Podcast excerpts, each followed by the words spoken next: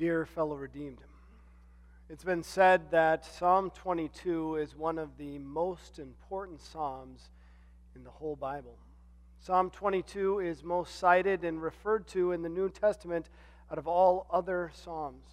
Psalm 22 gives us an incredible picture of the Messiah's suffering that's unparalleled in the Old Testament outside of Isaiah chapter 53. Quite often connect the most famous words of this psalm to Good Friday. Jesus' words from the cross that he spoke in verse 1 My God, my God, why have you forsaken me? Well, this Good Friday evening, let us take up this psalm. Let us consider the theme Forsaken for You.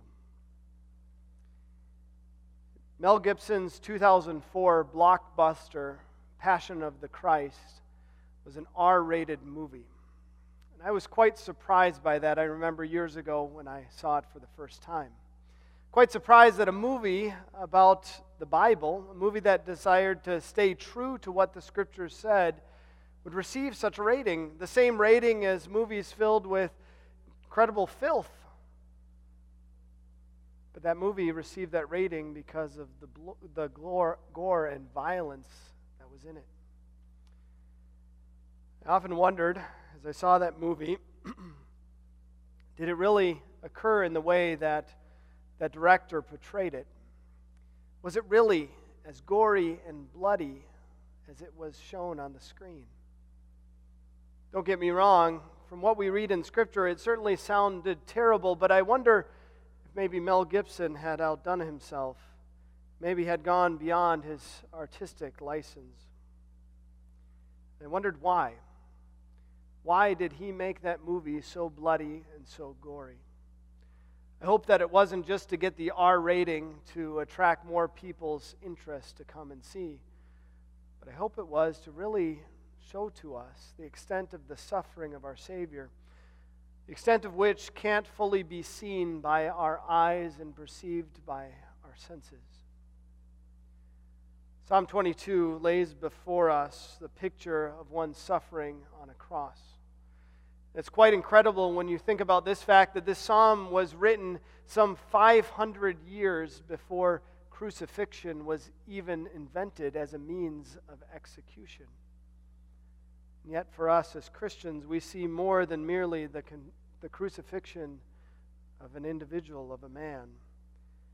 We see the crucifixion of the Messiah, Christ, our Savior. It's like Mel Gibson's movie Psalm 22 relays for us much of the physical suffering of the Messiah. And he speaks from the cross. Like water, I am poured out, all my bones are pulled apart. And We can see it pictured in our own minds there. Perhaps his arms being pulled out of their socket as he stretched out upon the cross to be nailed to that tree.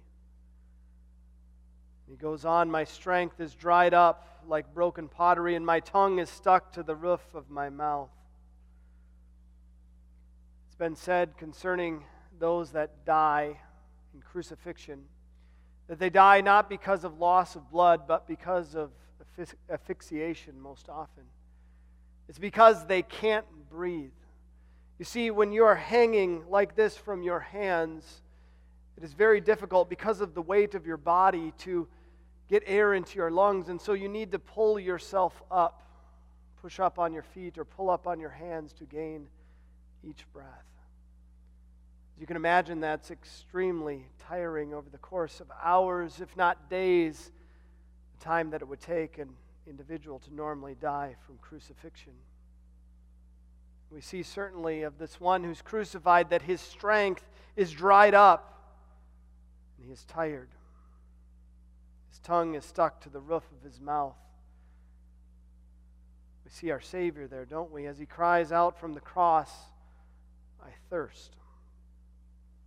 Then, of course, there is the imagery they pierced my hands and my feet. We can imagine those nails being driven into his wrists, most likely, and then into his feet to pin him to that torture tree to ensure that he stays there and dies. It's terrible to imagine that anyone would have to endure any such things.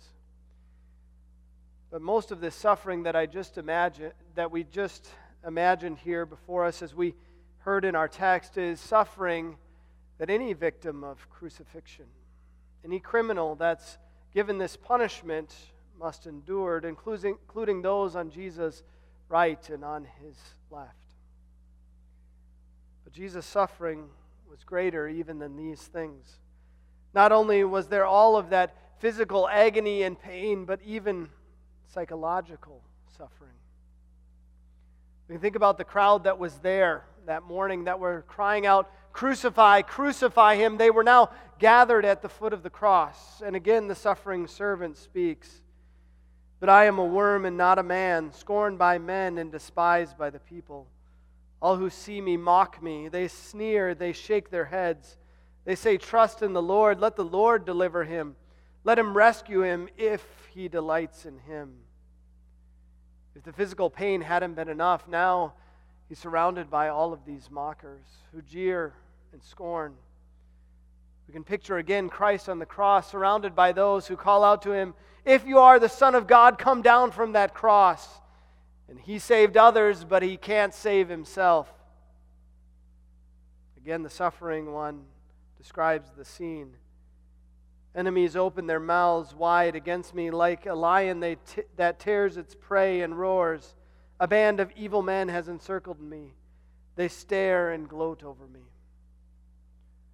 We think of the Roman soldiers or of the Jewish leaders who now stare and gaze on and gloat because they have king, killed the king of the Jews. The religious leaders have finally succeeded in doing away with that prophet, Jesus of Nazareth. They're all turned against him.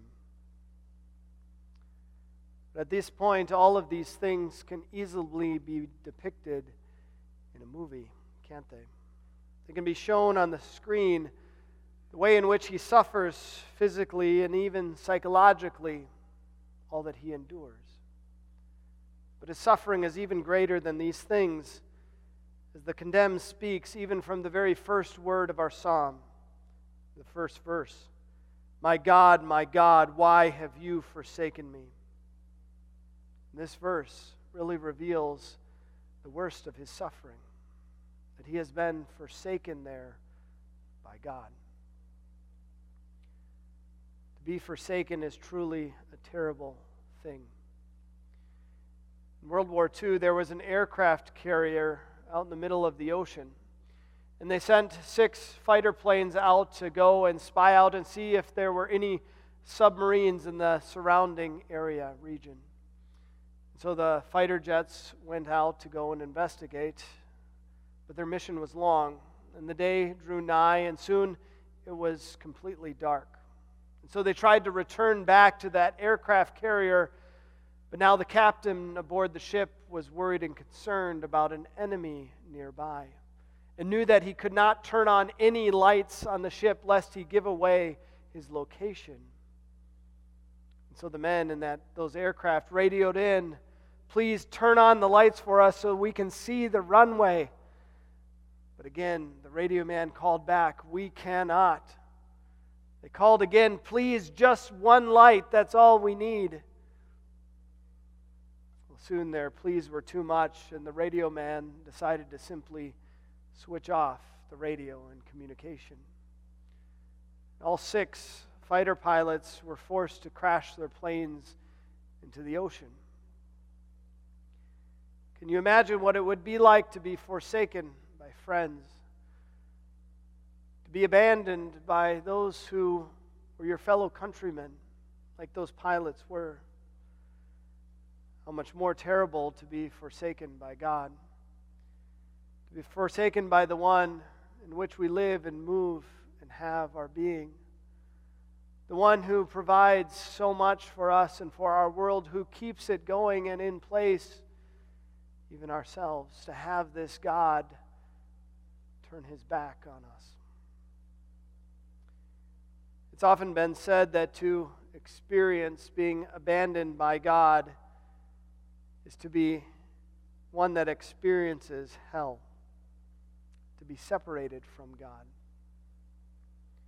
Really, that's what Jesus felt on the cross separation from the Heavenly Father. Not only turned his back on him, but considered him his enemy poured out his wrath and punishment upon him. So much so as he suffers there, he suffers not just physically, not just psychologically, but he suffers even hell itself. He suffers judgment, the righteous wrath of God against sin poured out upon this one on the cross. We ask the question why? Why? Why? Why all of this suffering? Why all this torment and pain?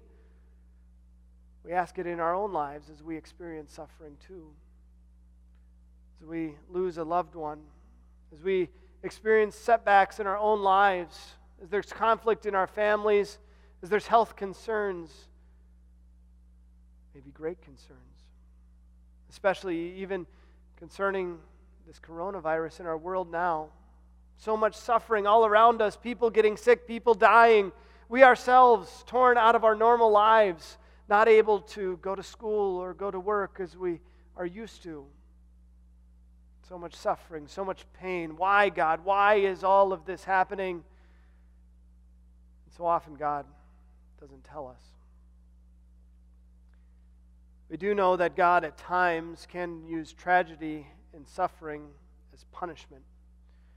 The way He did in the great flood to wipe out so many people who had transgressed His commandments.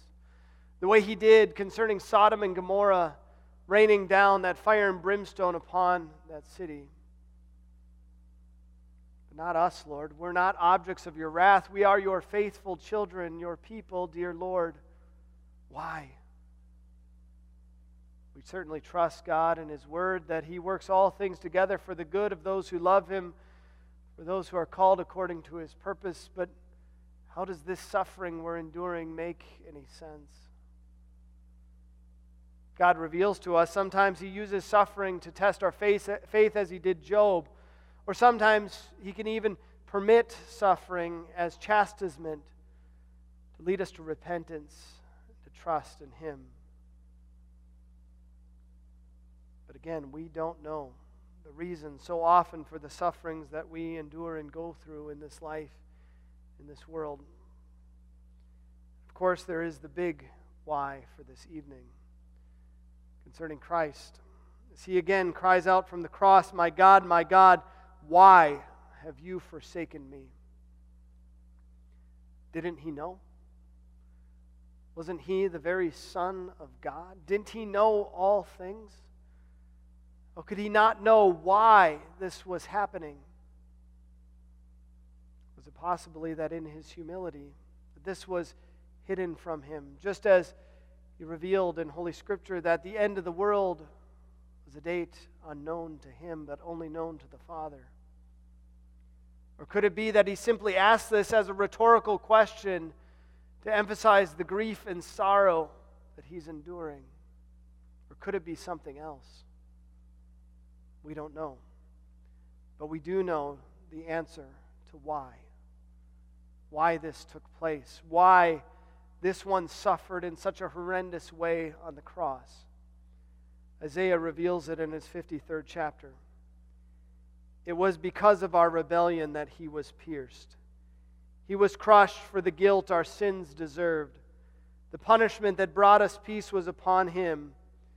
It was the Lord's will to crush him and to allow him to suffer because God made his life a guilt offering. It was God's will to crush him, is what the scriptures say. To make his life a guilt offering for us. You know, there are many in our world today that reject this notion. That say it cannot possibly be that God the Father is permitting this to happen, wanting this to happen, to even bring this horrific wrath and punishment upon his Son. Wouldn't you call that divine child abuse for God to do such things? Isn't God all powerful? Isn't God filled with grace and love Why would God act in such a terrible way against his only son? But we know the reason why this had to take place. As it says in Hebrews chapter 9, without the shedding of blood, there is no forgiveness.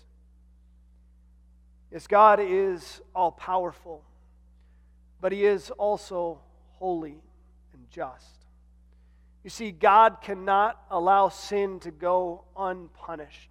He would be like a judge who allowed a murderer to go free. Such a judge would be corrupt and evil, and God is not corrupt and evil. God must punish sin, and yet He is gracious in this way that He found a way that sin might be punished through this one, his son, on the cross. There was a unique religious practice that was in vogue in the British Isles up until about the beginning of the 20th century that even came over to America and was practiced in certain parts of Appalachia. It was a practice, a ritual known as the ritual of the sin eater. According to that ritual, one who was a reject in the community, quite often a beggar, spurned by everyone else in the town, would be called in critical time when a loved one was on their deathbed, and he'd be brought in to perform the ritual of the sin eater. And according to that ritual, a bowl was to be filled with ale, and a piece of bread was to be placed on the chest of the one who was dying. And the sin eater would speak the words and say the prayer. And it was thought that the sin of the dying individual would then be transferred to the bread and to what was in the bowl. And then the sin eater would himself consume both. It was thought that by doing so, he took that individual, that dying man's sin, into himself, thus freeing the man from sin and enabling him to enter into heaven when he died. But the result for the sin eater was that he was a condemned man. That he knew the punishment that awaited him upon his own death, having taken in the sins of so many in his community, that God certainly would not look favorably upon him. Though there is no biblical basis for such a ritual in Scripture, we see this concerning Christ. God made him who did not know sin to become sin for us, so that we might become the righteousness of God in him. And in Isaiah 53, the punishment that brought us peace was upon him.